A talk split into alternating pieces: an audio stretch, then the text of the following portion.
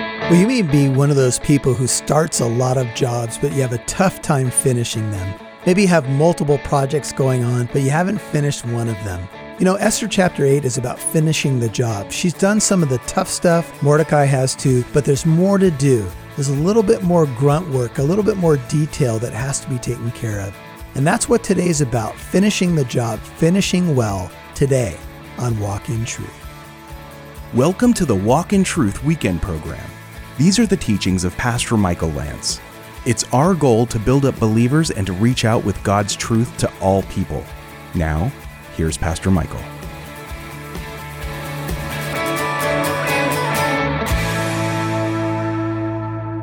In many ways, the decree of death moves from the book of Esther to all of mankind. All of mankind is under the decree of death. The Bible says it's, it's destined for a man to die once and after this comes the judgment.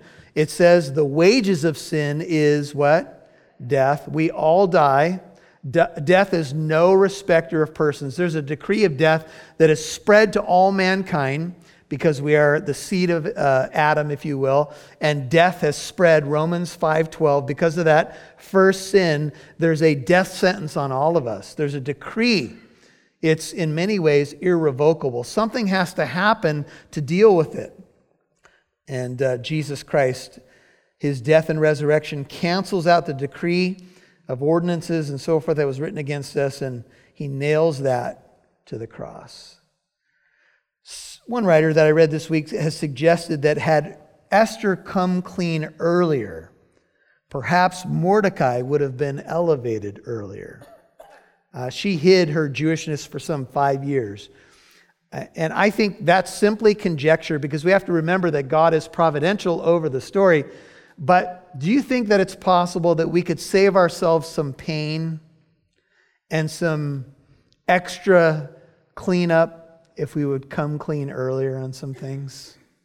It's very hard to come clean, isn't it? It's very hard to admit that you were wrong or that something has to change. So Esther spoke again, verse 3, to the king, fell at his feet, wept, and implored him to avert the evil scheme of Haman the Agagite. Again, we're reminded of the ancient battle between the Amalekites and the Jews, which we talked about in the opening of this book, and his plot, which he had devised against the Jews. Now, they could be happy, and Mordecai and Esther could say, okay, cool, things are worked out for us, great, but it's not good enough that they have, you know, had this lifted and Haman has now been dealt with. They are concerned about the people, and so should we be too.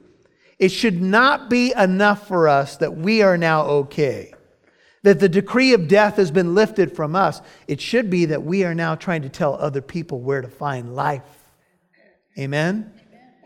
We are witnesses of life. We are ambassadors of hope, as though God were pleading through us for people to be reconciled to God. Look for opportunities every day to see how you might share that message of life and hope. Notice the position of Esther. She is she's been cool through the whole thing with the two banquets and the dinners, but now she simply falls at the feet of the king. She's weeping, she's begging, to have this evil removed, to have the plot lifted from the Jewish people. And the king, a sign of grace, as we've studied in the past, extended the golden scepter to Esther. So Esther arose and stood before the king. She had come with a burden. I want to show you, uh, hold your place in Esther. Turn to Romans chapter 9 for a moment.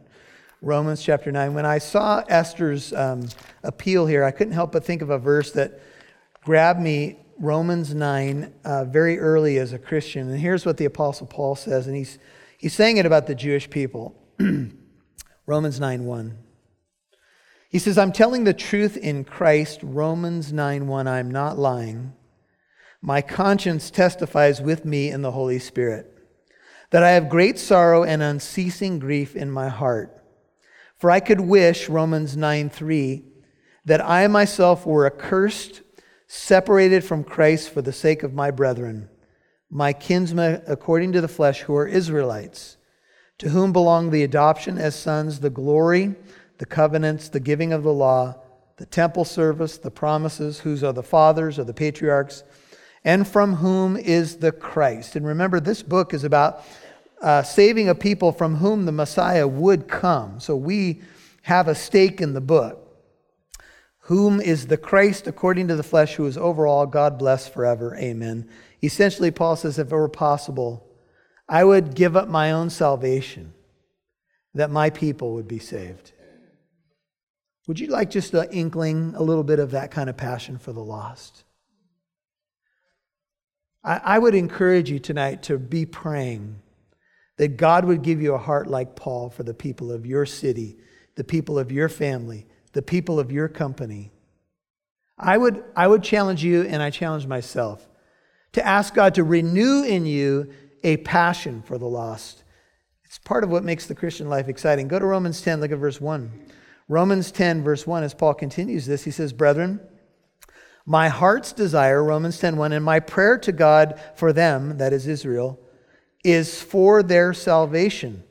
For I testify about them that they have a zeal for God, but not in accordance with knowledge. For not knowing about God's righteousness and seeking to establish their own, they did not subject themselves to the righteousness of God. For Christ is the end of the law for righteousness to everyone who what? To everyone who believes or trusts in the Lord Jesus. Back to the book of Esther. And so the picture of the scepter going forth, back to Esther 8, is a picture of the grace of God. A prayer that the Lord wants to answer is a prayer for the lost, a prayer for opportunities to evangelize. He will give grace, and we can approach Him boldly, coming to the throne of grace to find uh, help in time of need. I'll tell you this uh, I've probably, over my years as a Christian, prayed amiss about a number of things. But one prayer I never know I can go wrong with is to ask God to help me to clearly and boldly proclaim His gospel so that people can be saved. I think you can pretty much have a guarantee that God will answer that prayer. Help me to fearlessly proclaim the truth as I ought, is what Paul prays for in Ephesians 6. He asks for prayer in regard to that. And so Esther is respectful, formal. She says, verse 5 If it pleases the king, if I found favor before him, and the matter seems proper to the king, and I am pleasing in his sight, let it be written to revoke the letters devised by Haman, the son of Hammedatha, the Agagite, which he wrote to destroy the Jews who are in all the king's provinces. She says, Would you reverse these letters of death and would you write letters of life? At one point, we had the sentence of death hanging over us. Now, in Christ, we are alive because he who has the Son has the life. Amen? He who does not have the Son of God does not have the life.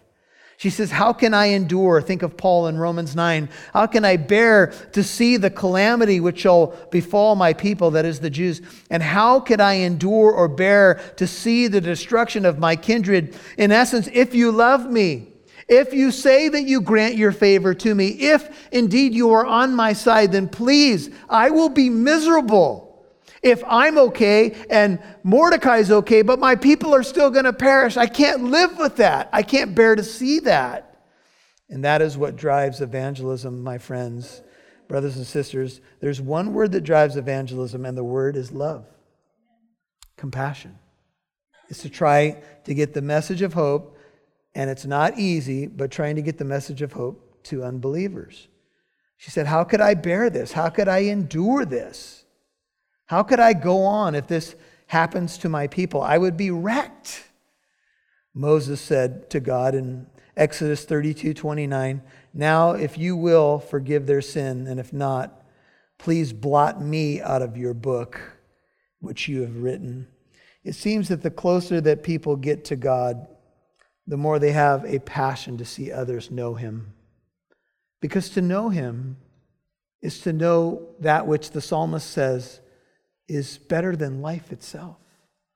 It's to know your Creator. And so King Ahasuerus said to Queen Esther 7 and to Mordecai the Jew, Behold, I've given the house of Haman to Esther, and him they have hanged on the gallows because he had stretched out his hands against the Jews. I think the king is trying to take the easy way out here. I think he's saying, Look, I've done everything I can. Haven't you noticed? Haman's over there hanging on the gallows. He may still be there. And I gave you his estate, and you've given it to Mordecai. What more do you want from me, woman? Did Haman hang because of his evil edict against the Jews? Well, technically, he did not. The king found an excuse to deal with Haman when he walked into the room and Haman was falling down next to uh, the queen on the couch. And what did he do? He basically accused him of rape and got himself off the hook because he was responsible for the edict.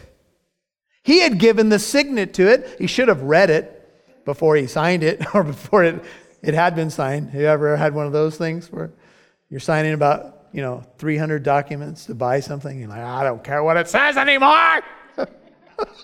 I don't care if I just sign my grandchildren away. Get me out of here. Been there, done that. Only by the grace of God go I. I support you, honey, but what more can I do? You've got all the stuff. And so he says this now you write to the Jews as you see fit. This king is always trying to delegate. In the king's name, now you can use my name just as Haman did, and seal it with the king's signet ring. I gave it to Mordecai. For a decree which is written in the name of the king and sealed with the king's signet ring may not be revoked. Remember that law of the Medes and Persians? Irrevocable. Now, what do we got going on here? We got an irrevocable law that needs to be dealt with by another irrevocable law, both signed with the signet king, uh, uh, signet ring of the king. And how does this work? Uh, two laws that contradict each other now going down the pipeline. May the best edict win? I don't know. How does this work? You've been listening to the Walk in Truth Weekend program. Did you know God's name is not mentioned once in the book of Esther, but his fingerprints are all over it? This is a story about ordinary, everyday people taking a stand and becoming vessels through which God saved a nation. Get your copy of Pastor Michael Lance's teaching of the entire book of Esther for such a time as this, yours as a thank you for your financial gift of $30 or more to Walk in Truth. Visit walkintruth.com today. That's walkintruth.com. Remember, you can listen to today's program and previous ones whenever you want on our website, walkintruth.com. That's walkintruth.com. Now back to Pastor Michael Lance, right here on Walk in Truth. Haman's over there hanging on the gallows. He may still be there. And I gave you his estate, and you've given it to Mordecai. What more do you want from me, woman? Did Haman hang because of his evil edict against the Jews? Well, technically, he did not. The king found an excuse to deal with Haman when he walked into the room and Haman was falling down next to uh, the queen on the couch. And what did he do? He basically accused him of rape and got himself off the hook because he was responsible for the edict. He had given the signet to it. He should have read it before he signed it or before it, it had been signed. Have you ever had one of those things where you're signing about, you know, 300 documents to buy something? You're like, I don't care what it says anymore. I don't care if I just sign my grandchildren away. Get me out of here. Been there, done that. Only by the grace of God go I. I support you, honey, but what more can I do?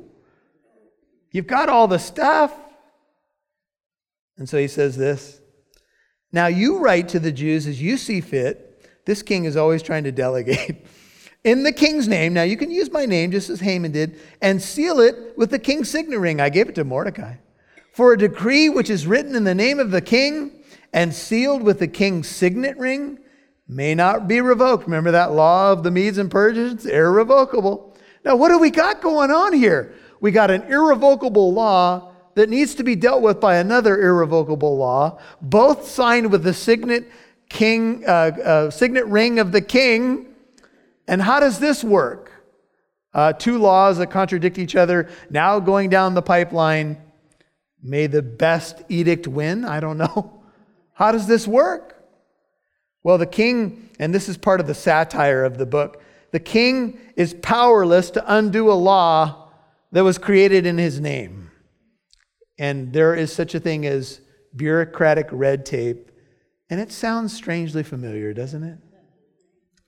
It seems that our own government struggles to get anything done because it seems to me that it's more about politics and popularity than it is about getting stuff done.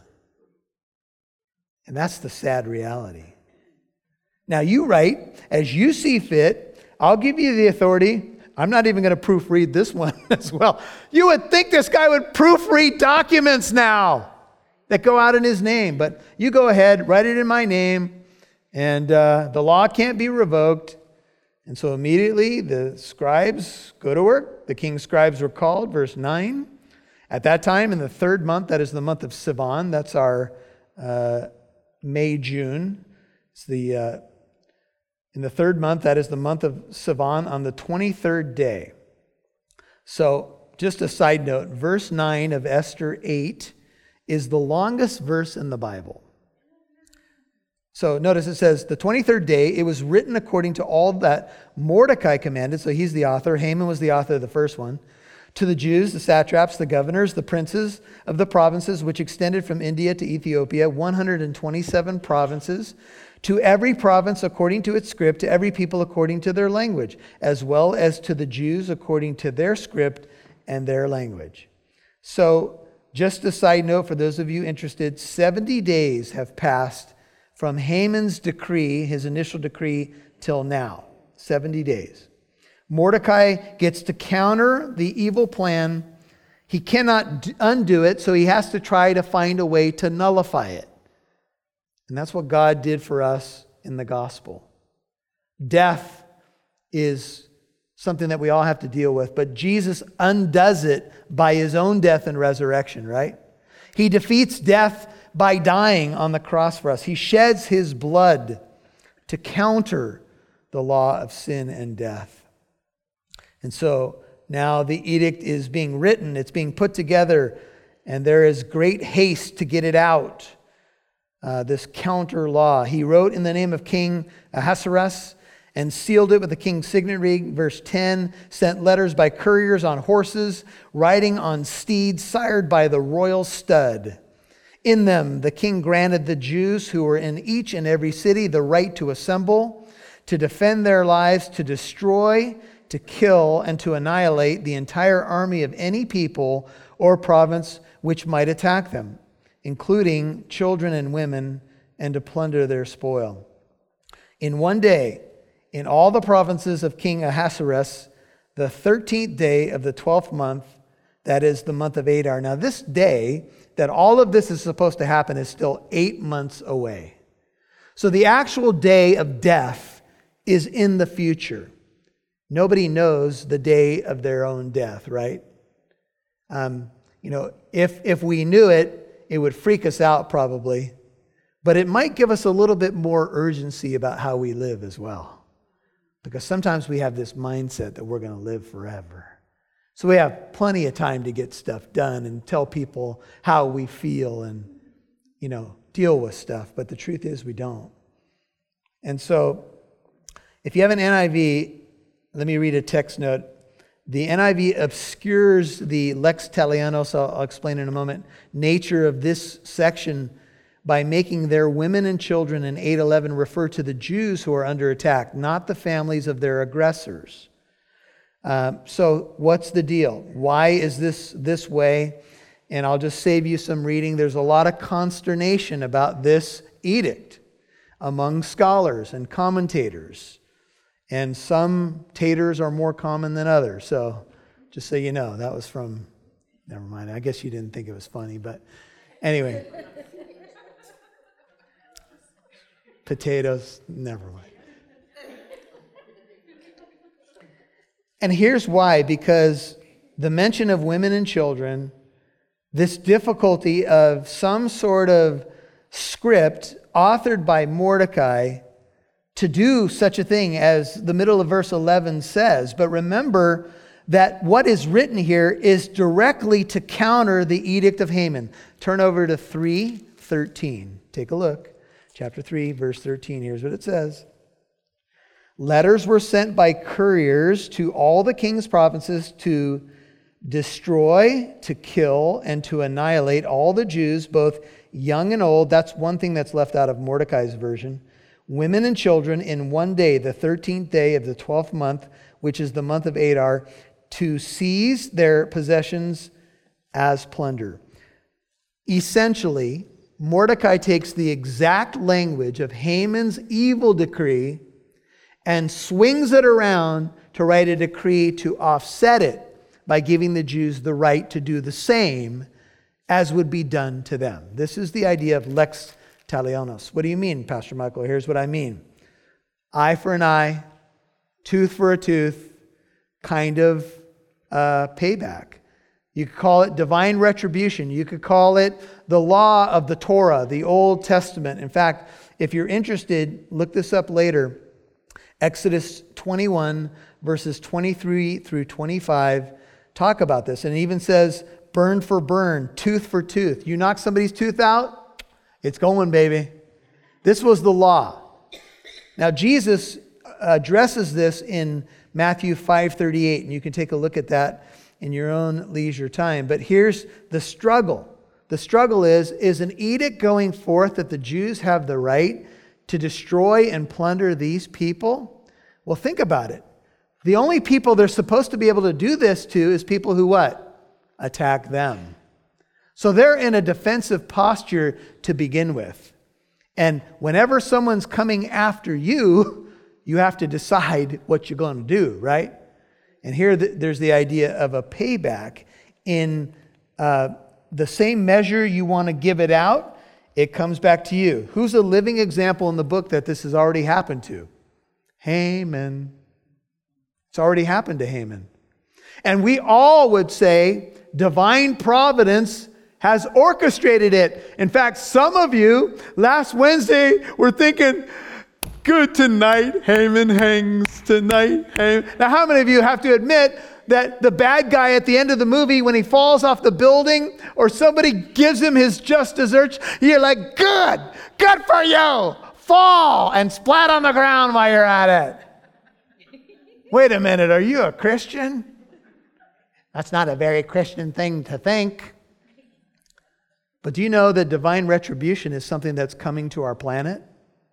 Do you know that Jesus Christ is going to come on a horse with a sword and he is going to deal with the rebellious, unbelieving world, and that's yet future?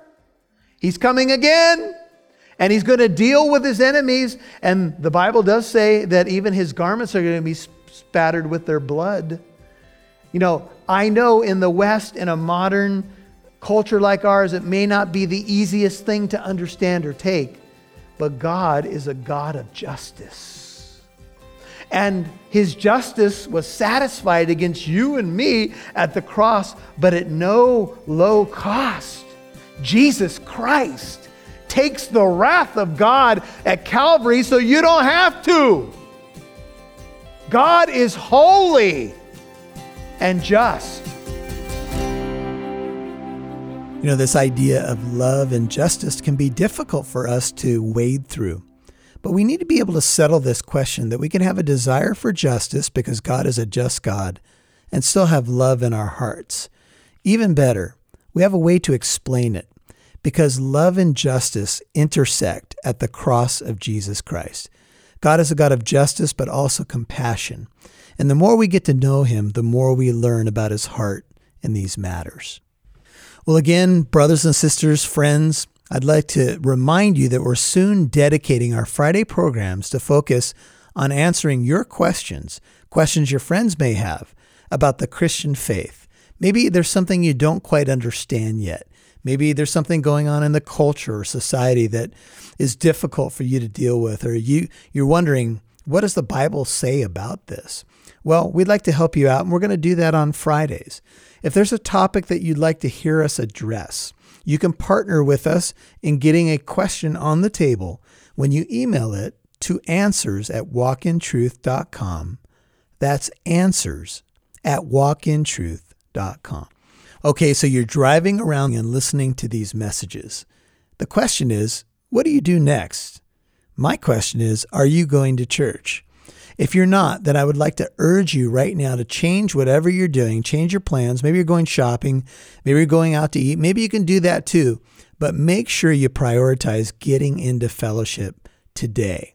You see, everything else falls into place when you put God first.